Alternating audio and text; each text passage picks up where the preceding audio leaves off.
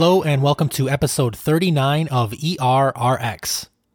Multiple times a day, we get a patient in the ER with a heart failure exacerbation. More often than not, these patients are given diuretics, usually in the form of IV furosemide. If they are diuretic naive, most will start out with a dose anywhere from 20 to 40 milligrams IV. But if the patient is already on oral furosemide at home, how much should we give? Just give their home dose? Some multiple of their home dose. The classic age plus BUN equals the dose you should give. That's just a joke. And then how should we give it? As a bolus, or should we jump straight to a continuous infusion? There is so much conflicting data on this, and we have almost no help from clinical guidelines.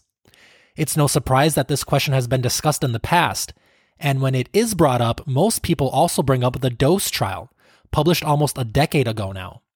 The authors of this trial wanted to clear up the uncertainty about dosing and administration of loop diuretics in heart failure exacerbations. They enrolled patients who had a history of heart failure and were on 80 to 240 milligrams of oral furosemide equivalents prior to study enrollment. Remember that 40 milligrams of oral furosemide is equal to 20 milligrams of torsemide or 1 milligram of bumetanide. Also, remember that 40 milligrams of oral furosemide is equal to 20 milligrams IV furosemide. Patients were randomized to either a low dose strategy or a high dose strategy, and to administration of furosemide by either IV bolus every 12 hours or by continuous IV infusion. The low dose group received a total IV furosemide dose that was equal to their daily home loop diuretic dose in furosemide equivalents, and the high dose group received a dose that was 2.5 times their daily home loop diuretic dose. More on this later. Treatment was then continued for up to 72 hours, and at hour 48, the treating physician could adjust the strategy based on response by increasing the dose 50%, maintaining the same strategy, or discontinuing IV treatment and changing to oral diuretics. In terms of administration of bolus versus continuous infusion, there were no differences between the two in terms of the primary efficacy endpoint of patient reported global assessment of symptom scores. There was also no difference in the primary safety endpoint of mean change in creatinine levels or any other secondary efficacy or safety outcomes. Okay, so in the ER, we can go ahead and give furosemide by IV bolus, which makes sense because we don't usually start an infusion of diuretics in the ER. How about dosing? There was a non significantly higher improvement in the primary efficacy endpoint of patient reported symptoms in the high dose group. And these patients were more likely to change to oral diuretics at 48 hours, and that was statistically significant. The high dose group also had greater net fluid loss, weight loss, and relief from dyspnea, but that came with a significantly higher risk of worsening renal function, which occurred in 23% of patients in the high dose group but only 14% in the low dose group. But note that this was a transient effect that did not lead to any bad outcomes by day 60. Overall, there was no difference in median length of stay no matter what dose or administration strategy was chosen, nor was there a difference in composite endpoints that included mortality and rehospitalization. Okay, so let's put this into practice.